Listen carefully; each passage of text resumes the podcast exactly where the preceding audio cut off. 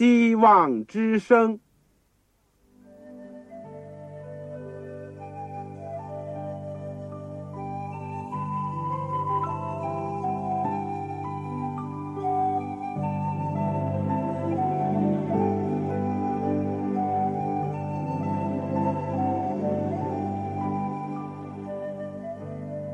各位听众朋友，各位弟兄姐妹，欢迎您收听信徒培训这个节目。教会的兴旺，不单表现为人数众多，更要求教友的素质好。为了使教会真正达到人丁兴旺，又灵性健壮，希望之声特别为广大的信徒制作了信徒培训这个节目，满足主内同工同道的需要。信徒培训由黄牧师主讲，将有多种课程推出，欢迎弟兄姐妹们踊跃参加。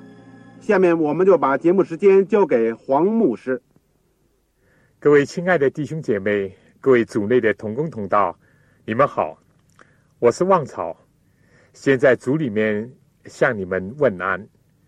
我们也感谢主，在过去的岁月里面。曾经带领我们一刻又一刻的能够学习，现在来到了信徒培训的第八门课。我们的课题是叫健康信息。健康信息，这也是一门很有意思的，对我们的身心都有帮助的课程。我们在以前的七门课里面。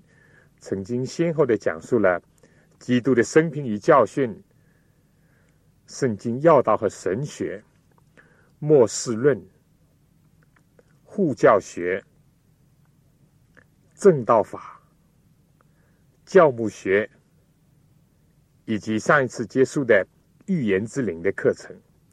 而今天呢，是健康信息这门课的第一课。我们的题目是。圣经中的全人救恩，圣经中的全人救恩经文呢？我们请看约翰三书第二节，约翰三书第二节，以及帖撒罗尼迦前书第五章第二十三、二十四节。希望大家手边有本圣经，或者有一支笔，有张纸。能够记一点你所需要记下的事物。在我们学习之前，让我们一起恳切的祷告。亲爱的天父，我们谢谢你。今天我们虽然和弟兄姐妹天各一方，虽然我们的肉眼不能彼此看见，但是我们的心都来到主的宝座前。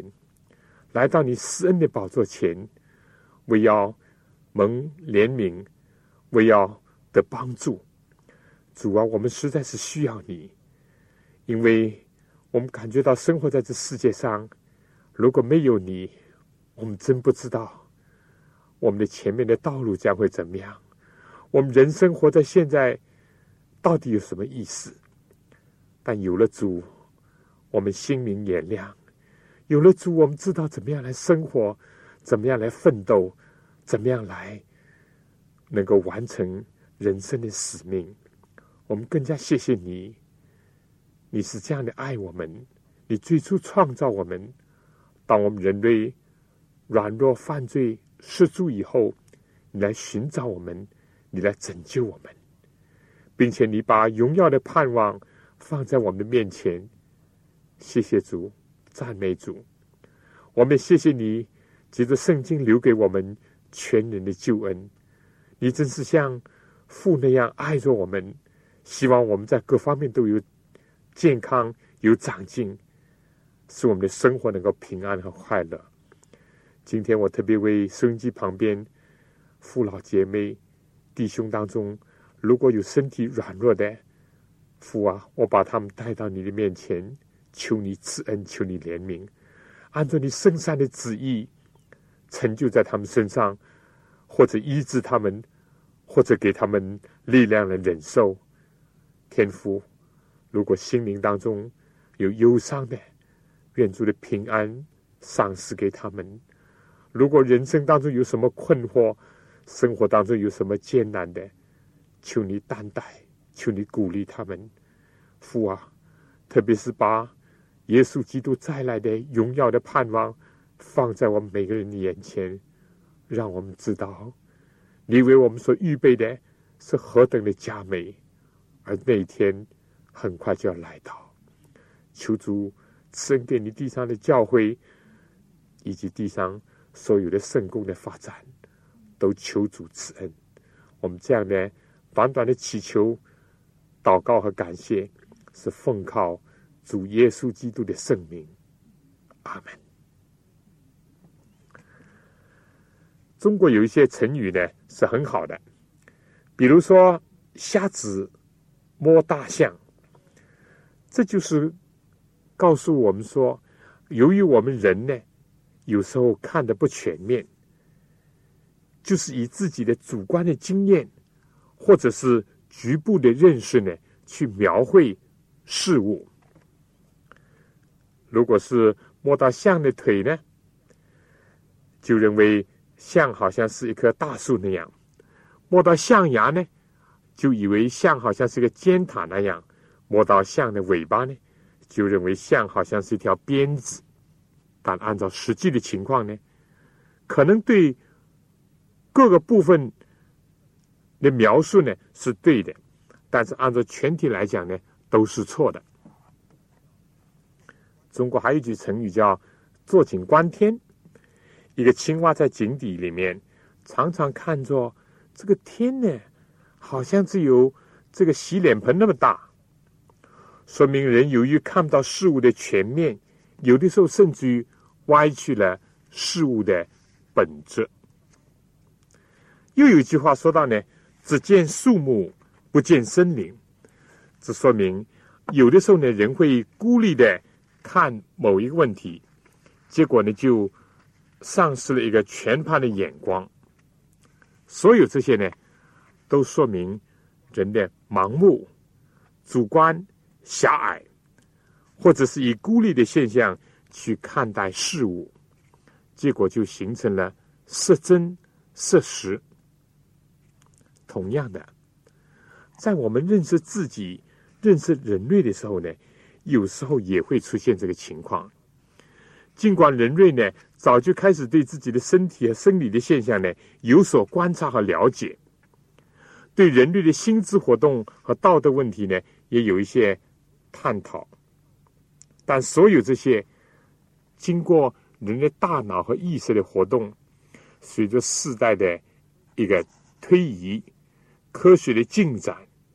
不断的有一些新的发现和认识，但是要知道，一直等到二十世纪，就是我们这个世纪，甚至可以说只有到最近几十年呢，人开始研究自己的脑子，关于脑子的结构和它的功能后面呢，才有许多很惊奇的发现，而且还有更多的奥秘存在。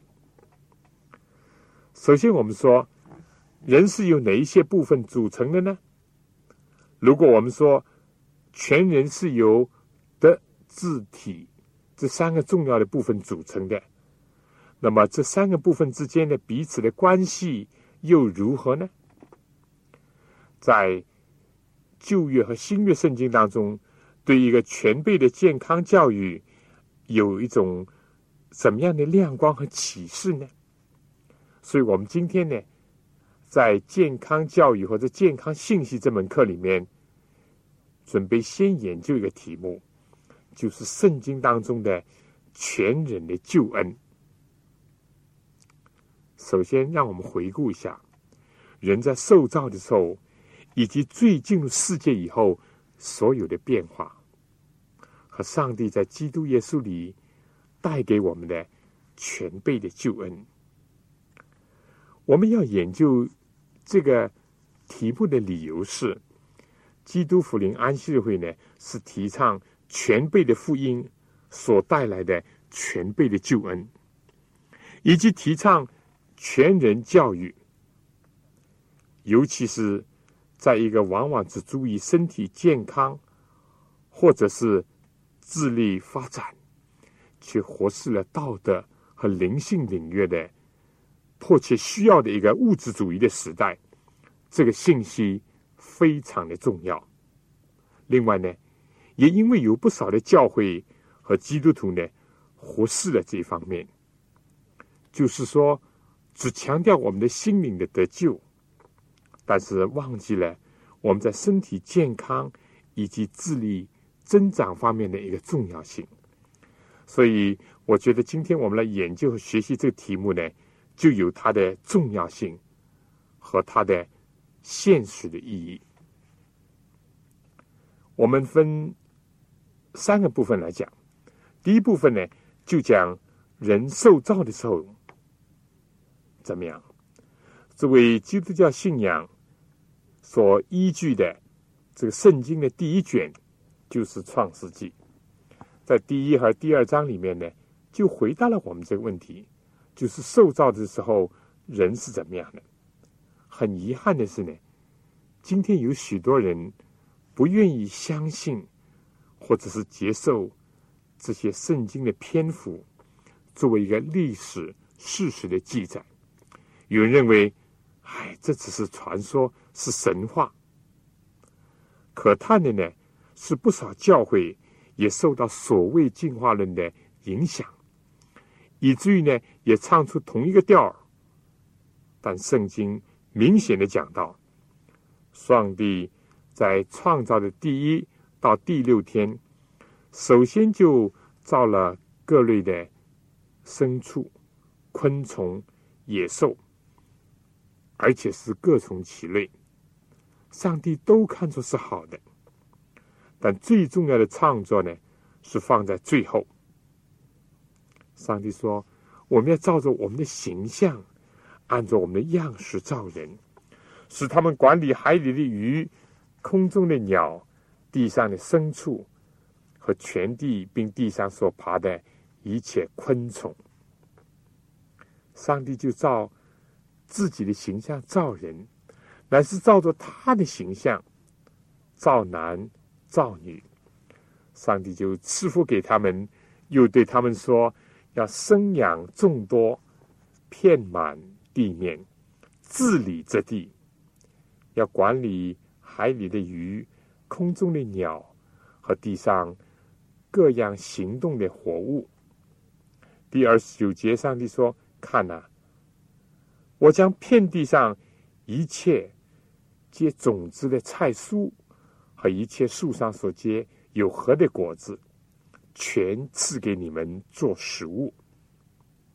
上帝看这一切所造的都甚好，有晚上，有早晨，是第六日。而创世纪第二章第七节呢，又概括了这些。耶华上帝用地上的尘土造人。将生气呢吹在他的鼻孔里，他就成了有灵的活人，名叫亚当。耶和华上帝在东方的伊甸呢立了一个园子，把所造的人安置在那里。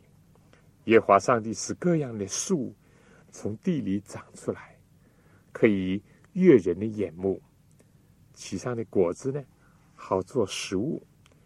园子当中呢，又有生命树和分别善恶的树，有河水从伊甸流出来，滋润那个园子。从那里面，分为四道，第一道名叫比顺，就是环绕哈菲拉全地的，在那儿有金子，并且那地的金子呢是好的，在那儿呢又有珍珠。和红玛瑙。第二道河名叫基训，就是环绕古时全地的。第三道河呢，名叫西底结河，流在亚述的东边。第四道河就是巴拉河。耶和华上帝将那人安置在伊甸园，使他修理看守。耶和华上帝吩咐他说。园中各样树上的果子，你可以随意吃，只是分别善恶树上的果子，你不可以吃，因为你吃的日子必定死。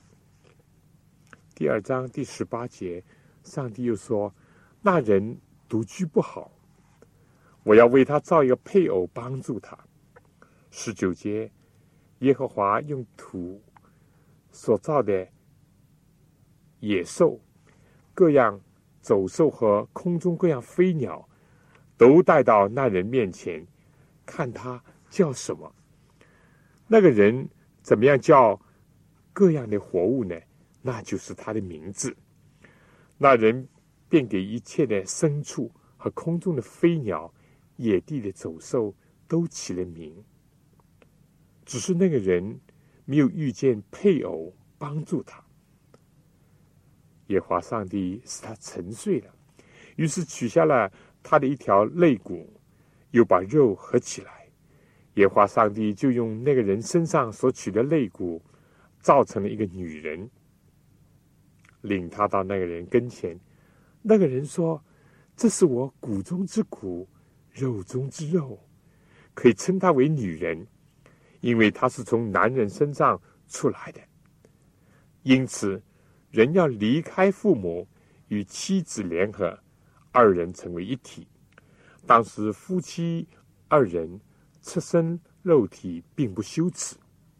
而传道书第三章第十一节说呢：“上帝造万物，各按其时成为美好，又将永生安置在世人心里。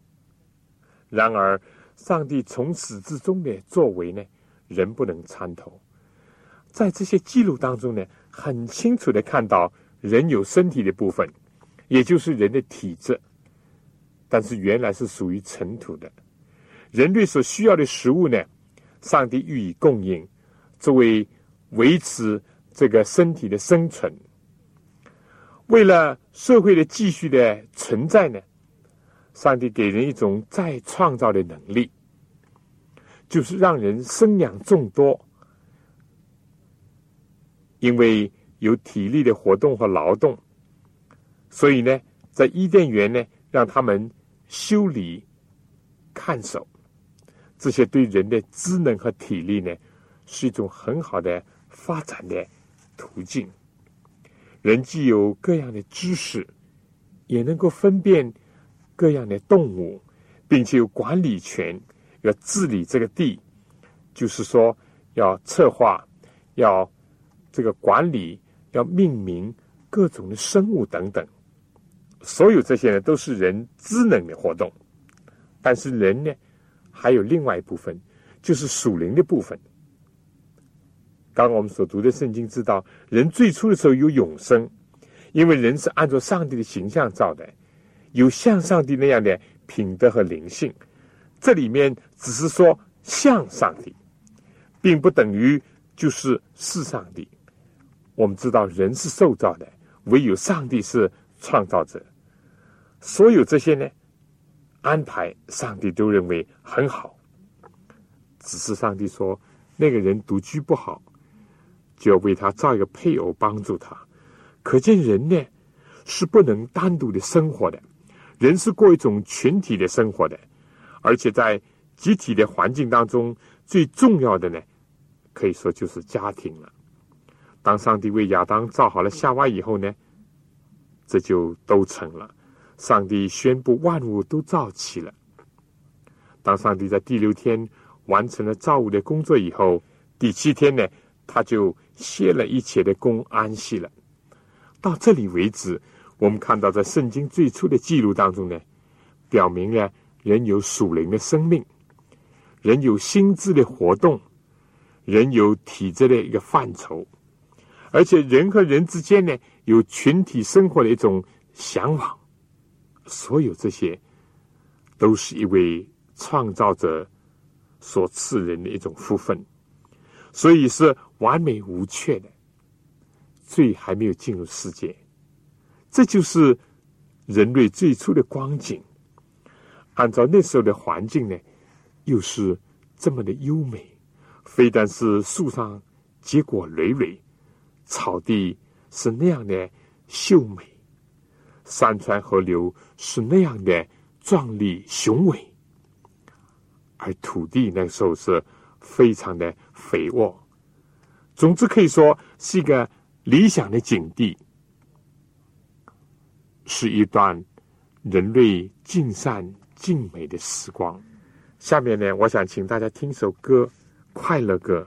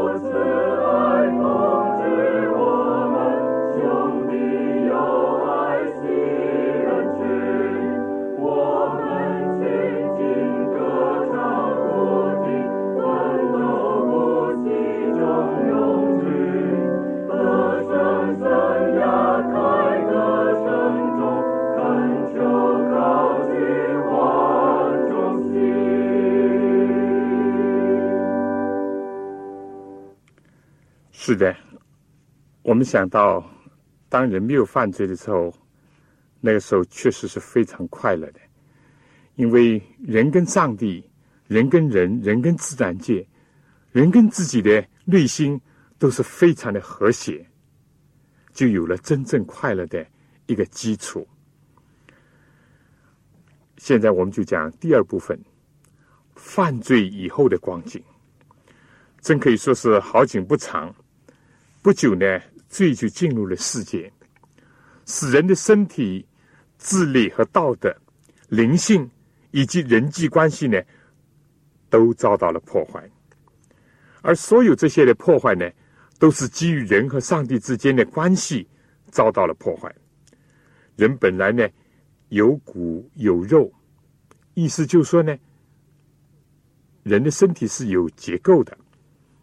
也因此呢，有生理的系统和规律，比如说消化系统、生殖系统、循环系统、神经系统等等。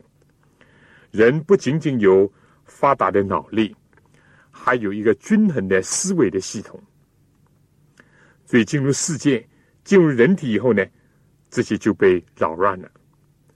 人的生理和心理之间的关系呢，也就破坏了，特别是人的。自我认识和自尊呢，受到了这个变损。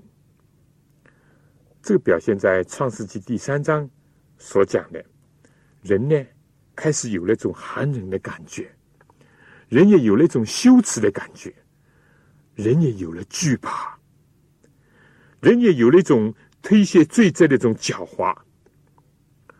我们说，除了人在个体的生理功能上受到了损害以外呢，人际的关系呢也遭到了破坏。最初，亚当爱夏娃，夏娃也爱亚当，成为亲密的一体，互相帮助，彼此爱护，是完全平等的配偶。但现在呢，亚当埋怨。责怪夏娃，相互之间的信任和敬爱呢就被破坏了，而四维的环境呢，也就是自然界也随即遭到了破坏，土地不再效力，一切的自然灾害呢就接踵而至，而人类为了维持自己的生存，特别是要满足自己的私欲呢，就疯狂的掠夺和破坏。自然界的资源、生态平衡遭到了破坏。所有这些呢，都是源于人和创造主之间的关系被破坏了。原先这个关系是建造在信靠和爱的上面的。原先人类的智能很清楚的告诉他们，有一位创造者，而且呢，人本身就有一种敬拜的本能。也能够理解属灵的事物，这些遭到了破坏。至于人在道德的上面的影响和灵性上的追求和神同在呢，更加可以说明显的受到了损伤。初看起来好像人的犯罪呢，是从人的肉体打开缺口的，因为夏娃觉得这个。分别善恶树上的果子呢，啊，非常的诱人，他就违背了上帝的禁令，吃了这个禁果。为什么吃了这禁果呢？就会为人类带来罪和死亡呢？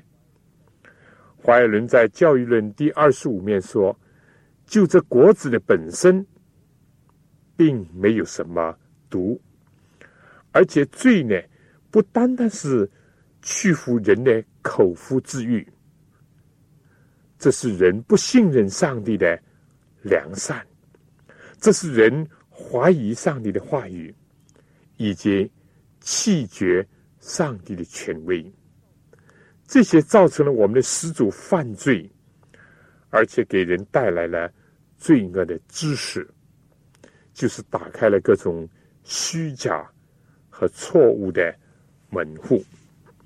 这是讲到人的心灵呢，因着怀疑、不信上帝的爱和他的公义，以及违背他的圣洁的命令，就首先带来了心灵的死亡和道德的沦丧。再一点，就是人的肉身又怎么会死亡呢？因为上帝已经宣布，吃的日子，也就是违背上帝命令日子，就必定死。我们说，死之前有衰老，有疾病，有痛苦，人的心智混乱，人的价值观念混乱，人的思想开始有了矛盾和冲突，人的心灵就和生命的泉源。隔绝了，和上帝的形象呢，也开始脱离了。人作为上帝儿女的自尊心呢，也受到了摧残。在人际关系方面呢，只是污蔑别人，把罪责呢归咎给别人，为自己辩护，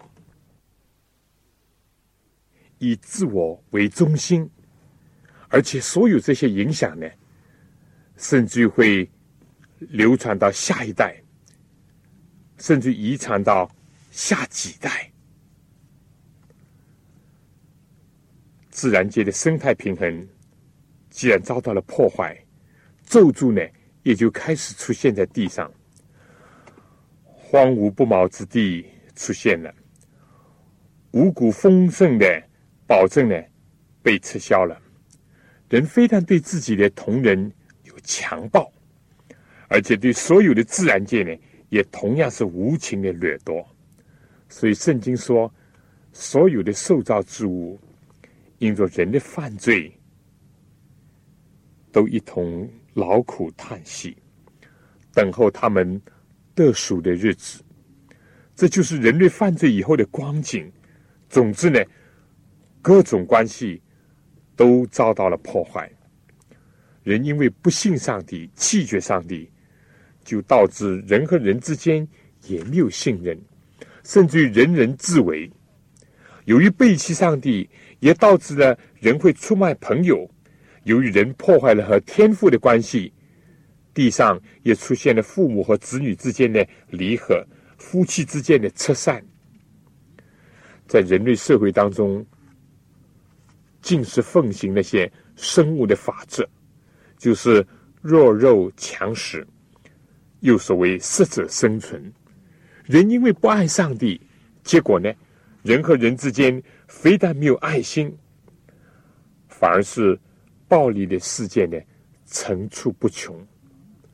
人因为接受了撒旦的谎言，所以在他们的口中呢，也充满了虚谎、诡诈和欺骗。在今天二十世纪的时候，我们还是看见许许多多的疾病在困扰着人类，威胁着人的生命和生存。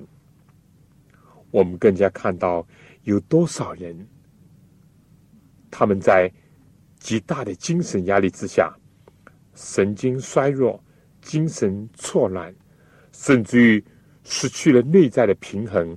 而导致了精神崩溃。许多人受了撒旦的迷惑，不信上帝，甚至诋毁上帝。至少是没有找回上帝。而自然资源的孤寂以及生态平衡遭到破坏呢，给人类带来了极大的威胁。特别是道德的沉沦。罪恶的泛滥呢，更加是令人惊叹。怎么办？怎么办？在这样的时候，我们觉得唯一的希望，就是要来自上帝。而作为我们自己讲，我们只有再次的献上我们自己的身心。来响应主的爱，响应他的救赎，我们才能得回我们所失落的。下面，请大家听一首歌，献我身心。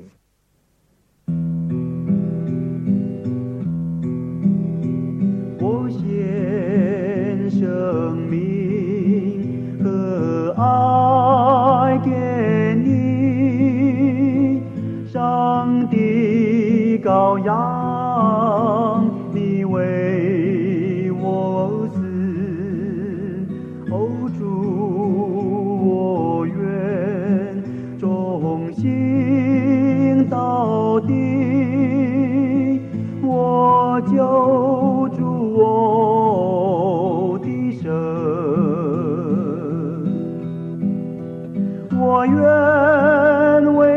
为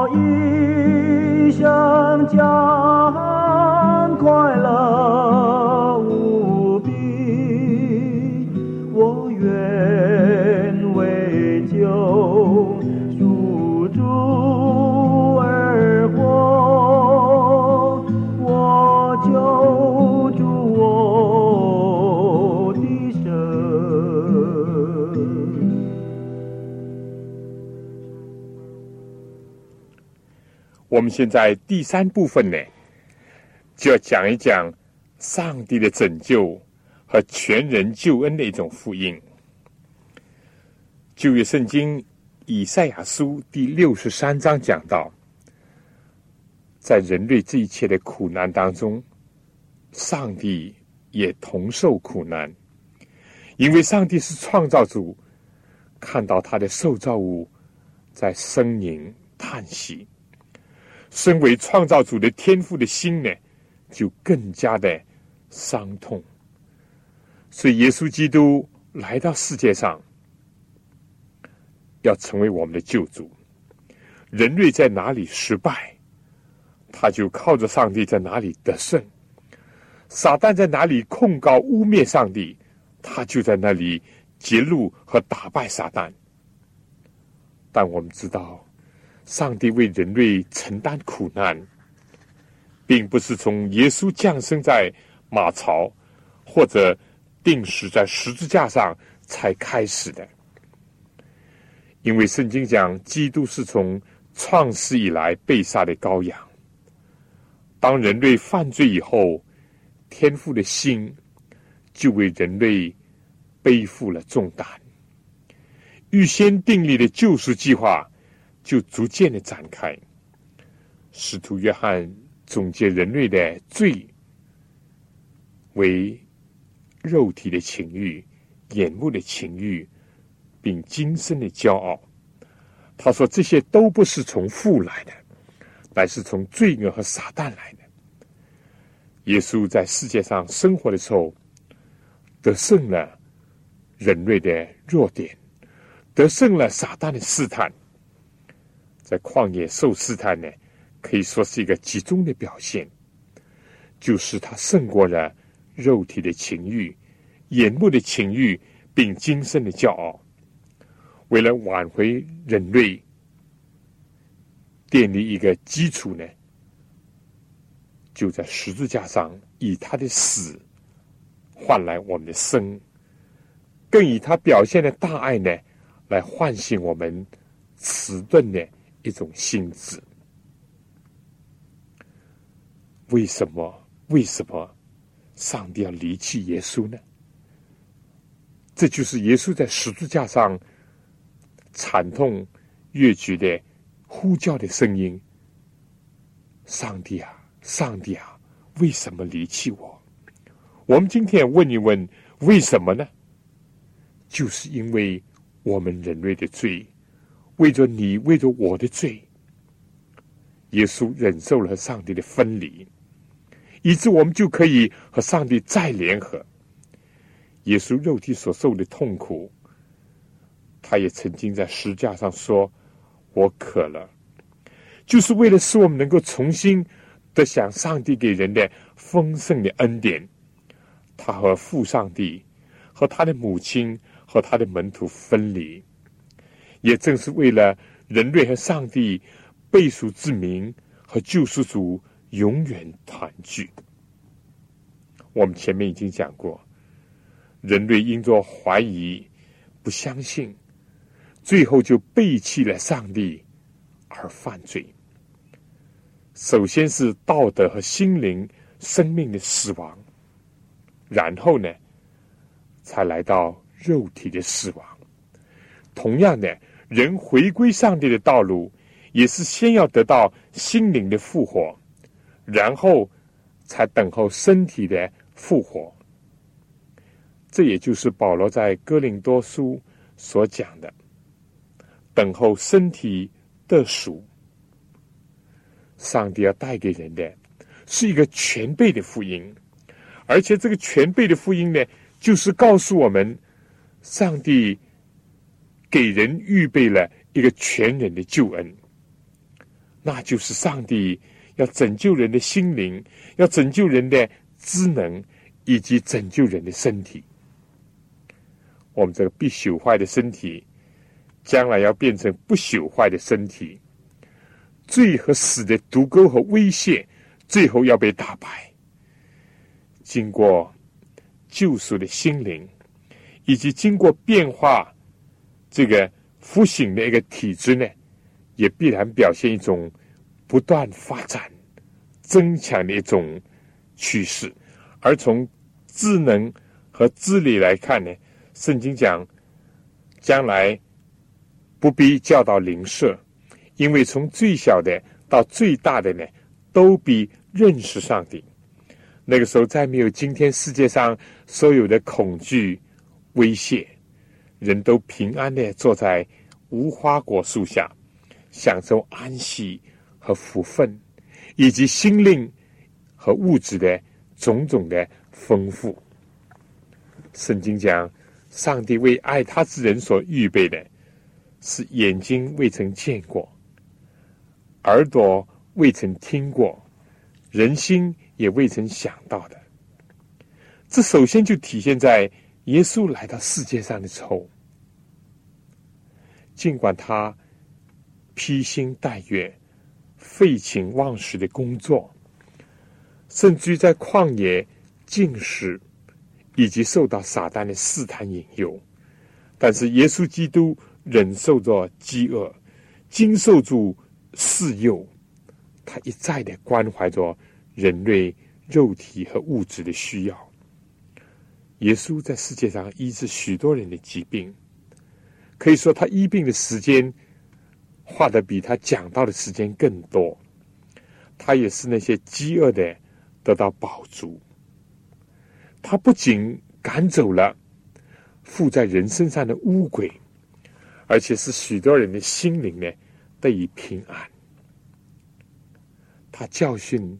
光照人的心智的领域，他常常对人说：“不要惧怕，愿你们平安。”当人这个孤独的时候，或者是关起门来哭泣的时候，在害怕的时候，他都给人类的心智和心灵注入一种新的力量，以及给予人一种新的意向。当我们人类因着犯罪而自责、痛苦而抬不起头来、羞愧、灰心和失望的时候，他亲切的对我们说：“女儿、孩子，我也不定你的罪，平平安安的去吧，以后不要再犯罪。”主耶稣在世界上行使了他赦罪的权柄。虽然他要忍受当时法利赛人和宗教领袖们的攻击和陷害，因为他知道人类心灵最大的重担是罪，所以耶稣说：“凡劳苦担重担的人，可以到我这里来，我就使你们得享安息。我心里柔和谦卑，你们学我的样式。”啊，慈爱的耶稣在世界上的时候，已经彰显了使我们难以想象、从未见过、从未听过的如此奇妙的大爱。他不希望弟兄反目，他没有接受一个人要为他的弟兄来分家产，他也劝勉人要饶恕别人，就像上帝。饶恕我们一般，他甚至要求人要爱自己的仇敌，因为上帝就是这样的关怀我们、爱护我们这些离弃他、使他伤心甚至抵挡他的人。为了希望他们能够改弦换策，当耶稣的生和耶稣的死，让我们看到了这个全被福音。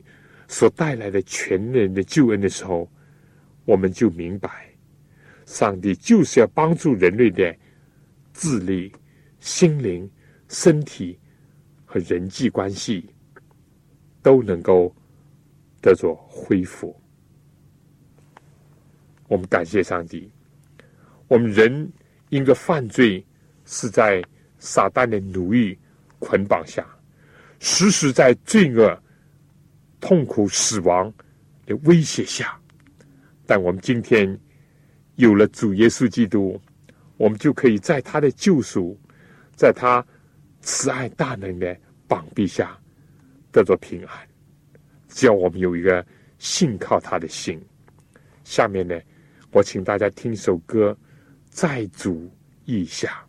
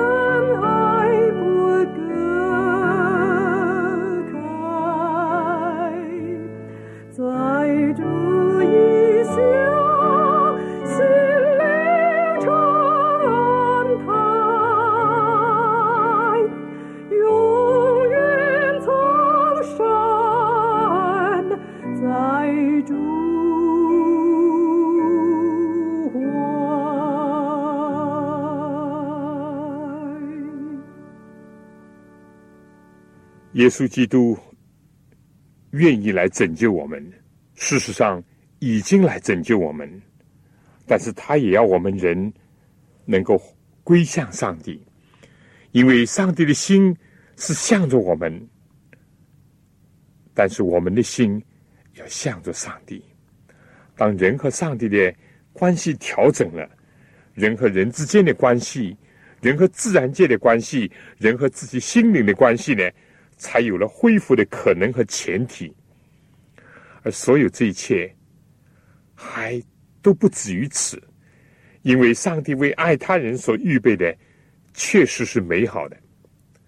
当有一天上帝荣耀的国度来到的时候，也就是伊甸园重新赐回给人类的时候，或者说当这个旧世界过去，新天新地出现的时候。我们更加会看到，就像旧约以赛亚书第三十五章所描绘的情景，美丽的诗篇。那里说：“旷野和干旱之地必然欢喜，沙漠也必快乐，又像玫瑰开花，比开花泛盛，乐上加乐，而且欢呼黎巴嫩的荣耀。”并加密和杀人的华美，必赐给他。人必看见耶和华的荣耀，我们上帝的华美。你们要使软弱的手坚壮，无力的膝稳固，对胆怯的人说：“你们要刚强，不要惧怕。看呐，你的上帝必来报仇，必来施行极大的报应，他必来拯救你们。那是瞎子的眼必睁开，聋子的耳必开通，那是瘸子必跳跃像鹿。”哑巴的石头必能歌唱，在旷野必有水发出，在沙漠必有河涌流。发光的沙要变为水池，干渴之地要变为泉源。在野狗躺卧之处必有青草、芦苇和蒲草，在那里必有一条大道，称为圣路。污秽人不得经过，必专为俗民行走。行路的人虽愚昧，也不止失迷。在那里必必有狮子猛兽，也不登这路。在那儿都遇不见，只有俗民在那儿行走，并且耶华救赎的民必归回，歌唱来到西安，永乐。必归到他们的头上，他们必得着欢喜快乐，忧愁叹息尽都逃避。以上是旧约的先知所述说的，新约的使徒约翰呢，在启示录里面第二十一、二十二章呢，也同样的告诉我们，我们将来所要得做的，也就是耶稣基督。为我们赎回的是一个全人的得救，我们的身体要成为不朽坏的，我们的心智要不断的焕发，我们的灵性除了有永生以外，要更加的亲近上帝，爱上帝，不断的尊荣他，而且在无穷的岁月里面，更加要和所有得赎的民众。以及宇宙的众生永远的在爱里面生活，永远的在爱里面不断的发展。哈利路亚！全备的福音，全备的救恩，因为上帝的大爱，基督的牺牲，为我们带来了一种全人的拯救，不单单是身体，也不单单是心灵。而是心灵、智力和身体全然的得救。最后，记起我们开始所有的经文说：“但愿我们在今世呢，就能够使我们的身体健康，也能够使我们的灵魂兴盛。而且，我也愿保罗的祝福呢，也成就在你我的身上。”他说：“赐平安的上帝。”亲自使我们全然成圣，又使我们的灵魂与身子得蒙保守，在我们主耶稣基督降临的时候，完全无可指责。那招我们的本是信实的，他必成就这事。哈利路亚，阿门。讲第一段的时候，我觉得引起人一种美好的回忆，但是也无限的感慨。伊甸，在我们今天的世界看来，好像离我们这么远。但是讲第二段，最进入世界以后所有的变化的时候，其实不用讲，我们今天耳朵听的、眼睛看的，甚至自己身受的。都是罪和罪所带来的直接和间接的苦果、毒果，以及种种的危害。